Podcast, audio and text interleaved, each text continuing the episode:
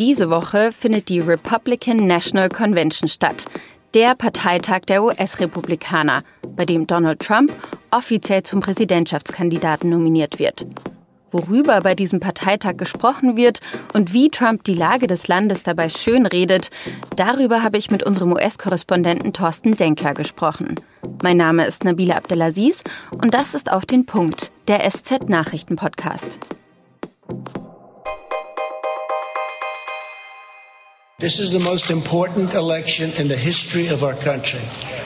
Das sagt Donald Trump auf seiner Rede zu Beginn des Konvents der Republikaner in den USA. Letzte Woche waren ja die Demokraten dran. Und jetzt feiert sich die Republikanische Partei vier Tage lang selbst. Mit Reden von Parteimitgliedern und US-Bürgern, deren Leben Donald Trump positiv beeinflusst haben soll. Am meisten Redezeit hat aber Trump selbst. Our country can go in a horrible, horrible direction or in an even greater direction. And before the plague came in from China, that's where we were going. We were Donald Trump lobt sich als Heilsbringer, der die USA wirtschaftlich vorangebracht und vor dem Coronavirus bewahrt hat. Von den 175.000 Toten und Millionen Infizierten redet keiner. Schuld an den Problemen seien die Gouverneure, nicht er.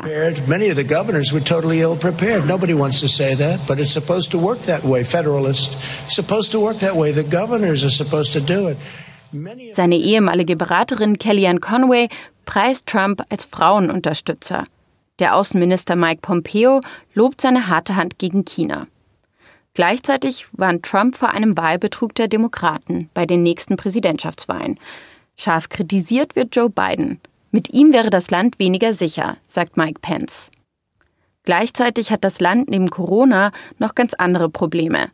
In den ganzen USA ist es erneut zu Protesten gegen Polizeigewalt und Rassismus gekommen, nachdem ein Polizist den schwarzen Jacob Blake mehrmals in den Rücken geschossen hatte.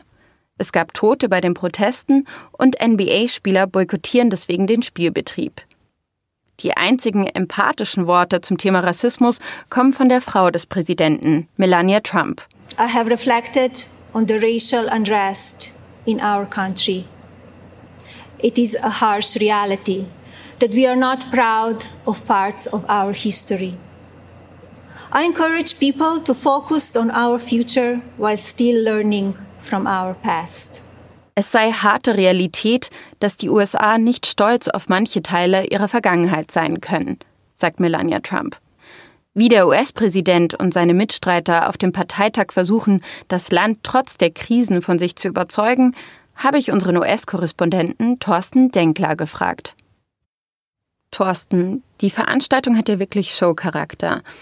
Angeblich hat Trump sogar Produzenten seiner ehemaligen Fernsehshow The Apprentice damit beauftragt, den Parteitag mitzuorganisieren. Und es gab viele unterschiedliche kuriose Reden.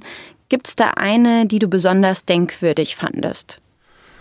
Also am Montagabend hat ähm, Kimberly Guilfoyle, eine sehr enge Wahlkampfmitarbeiterin von Trump, ähm, eine Rede gehalten auf dem Parteitag und in einer Art und Weise diesen Präsidenten über den Klee gelobt, dass einem ähm, Angst bange werden konnte, wenn der nicht gewählt wird, geht die Welt unter. Und äh, in einer Intensität, dass eigentlich es einem das Gefühl gab, da will dir gerade jemand wirklich mit großem Aufwand einen Gebrauchtwagen verkaufen. Und das hat mich schon sehr beeindruckt, muss ich sagen. Allerdings nicht in sehr, in sehr positiven Sinne. Aber es hat den Ton gesetzt für den Parteitag. Ja, was vielleicht auch noch den Ton gesetzt hat, ist, dass an jedem Tag mindestens zwei Redner mit dem Nachnamen Trump sprechen. Also alle seine Kinder bis auf Barron halten Reden, genauso wie seine Frau Melania Trump. Wie ungewöhnlich ist das eigentlich? Na, dass eine Frau spricht als First Lady ist nicht ungewöhnlich, aber dass äh, praktisch alle Kinder äh, nicht nur ihn einführen, was auch wiederum üblich wäre, oder ihn vorstellen, persönlich oder privat vorstellen, wäre auch nicht ungewöhnlich, aber dass sie politische Reden halten auf dem Parteitag, also ähm, als wären sie Parteifunktionäre, Amtsträger, wie auch immer, das ist schon sehr ungewöhnlich und zeigt sehr deutlich, dass diese Partei viel stärker zu einer reinen Trump-Partei, ich möchte sagen, verkommen ist, als es manchen Republikanern in den USA vielleicht schon klar geworden ist. Ja, neben dem ganzen Show-Charakter und dem Fokus auf Trump Haben die Republikaner eigentlich auch über inhaltliche Sachen gesprochen, also ein Programm vorgestellt, wie man mit der Corona-Krise weiter umgehen möchte, dem Klimawandel, der Polizeigewalt und so weiter? Also was kam da inhaltlich? Na, inhaltlich kann man von beiden Parteitagen jetzt nicht wahnsinnig viel erwarten. Es geht viel stärker um Emotionen als jetzt um tatsächliche Programmatik. Der Ton war ein anderer tatsächlich. Der, der Demokraten war eher darauf bedacht, vor dem, im Grunde vor dem Ende der Demokratie zu warnen, wenn Trump weiter Präsident bleibt. Und der Ton der Republikaner ist eher sozusagen, dass das Land im Kommunismus äh, untergehen würde, wenn Biden gewinnt. Politisch sind die Republikaner mehr auf dieser Law and Order Seite. Also da gibt es ganz viele sozusagen Polizisten, die dort gesprochen haben, Militärangehörige gesprochen haben, äh, die versucht haben, das Heldentum der USA hochzuhalten. Also das ist, eine, ist ein anderes Gefühl, wenn, was man bekommt, wenn man die Republikaner verfolgt. Gleichzeitig steckt das Land ja aber in einer Krise. Also es gibt so viele Corona-Tote wie nirgendwo sonst auf der Welt, eine eingebrochene Wirtschaft und ein sehr großes Problem mit Polizeigewalt und Rassismus. Wie schaffen die Redner es da, diese Probleme alle einfach auszublenden? Sie reden einfach nicht drüber. Die Ansage, glaube ich, war, es gibt keine Probleme und wenn es Probleme gibt, sind die sowieso schon gelöst, weil Trump ist ja Präsident. Der einzige, der umfassender die Corona-Krise angesprochen hat, war bisher Mike Pence, der Vizepräsident, aber der leitet ja nun mal auch die Corona-Taskforce im Weißen Haus allerdings eben auch nicht wirklich erfolgreich. Es gibt keine wirkliche Erfolgsbilanz, die man vorweisen könnte und trotzdem versuchen sie natürlich alles, ihre bisherige Politik als Erfolg zu verkaufen, indem sie es einfach schlicht behaupten. Was erstaunlicherweise viele Rednerinnen versucht haben, ist, der Öffentlichkeit ein Bild von Trump zu verkaufen, das ihn als eher weichen, mitfühlenden, geradezu zarten Mann irgendwie darstellt, der es vor allen Dingen Frauen ermöglicht, auch Karriere zu machen in seiner äh, Administration. Das ist natürlich aber auch ähm, tatsächlich äh, etwas, was ähm, vor allen Dingen Frauen überzeugen soll, die in den Vorstädten leben und 2018 scharenweise zu den Demokraten übergelaufen sind in den Zwischenwahlen, weil sie eben mit diesem Politikansatz, den Trump verfolgt, eben sehr streitbar zu sein und das Land eher zu spalten, nicht viel anfangen konnten. Trump selbst, aber auch seine Gegner sprechen gerade davon, dass das wahrscheinlich die wichtigste Wahl seit langem ist. Wird dieser Wahlkampf deswegen anders werden als vorherige, vielleicht mit härteren Mitteln geführt? Also ich glaube, es ist offensichtlich ein sehr wichtiger Wahlkampf, weil Trump so ein ungewöhnlicher Kandidat ist, dass beide Parteien jede Wahl praktisch als eine Schicksalswahl irgendwie dargestellt sehen wollen, ist erstmal nicht unüblich. In diesem Fall trifft es, glaube ich, auch eher zu, weil Trump tatsächlich ein Kandidat ist und auch ein Präsident ist, der gezeigt hat, dass er sämtliche bisherigen Spielregeln des politischen Miteinanders mit Füßen getreten hat, dass er ja im Grunde nur zum eigenen Vorteil Präsident ist.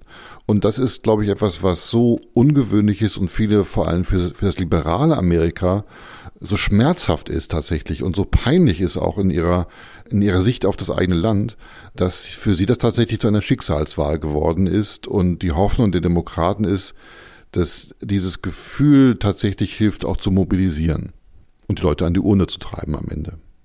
Vielen Dank, Thorsten Denkler. Und jetzt noch Nachrichten. Lebenslange Haft. Das ist das Urteil für den Attentäter von Christchurch. Der 29-jährige Brenton T. sei von Hass auf Menschen motiviert und ein großes Risiko für die öffentliche Sicherheit, so der Richter.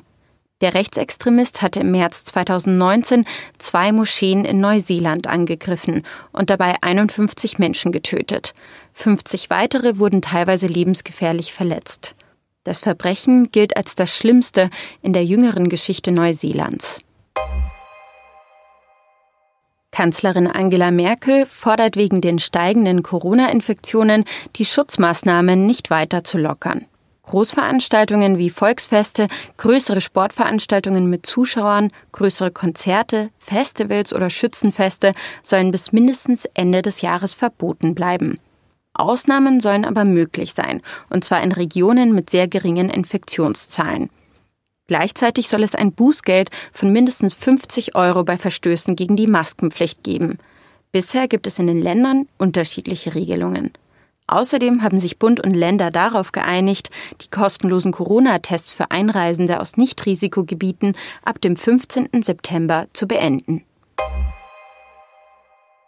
Ab dem Wochenende müssen Reisende aus Deutschland, die nach Norwegen kommen, für zehn Tage in Quarantäne. Damit folgt die Regierung dem Rat des norwegischen Gesundheitsamtes. Norwegen hat für die Kategorisierung von Risikogebieten ein Ampelsystem etabliert. Laut dem norwegischen Gesundheitsamt muss Deutschland auf die Warnstufe Rot gesetzt werden. Die Quarantäneregel tritt am Samstag in Kraft.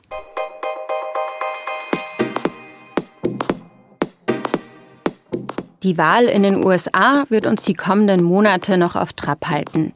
Wenn Sie im Wahlkampf up-to-date bleiben wollen, können Sie den SZ-Newsletter zur US-Wahl abonnieren. Jeden Donnerstag ordnen unsere US-Korrespondenten die wichtigsten Themen der Woche für Sie ein. Mit dabei ist auch Thorsten Denkler. Anmelden können Sie sich unter sz.de-us-newsletter. Das war auf den Punkt. Redaktionsschluss war 16 Uhr. Danke fürs Zuhören und bis zum nächsten Mal.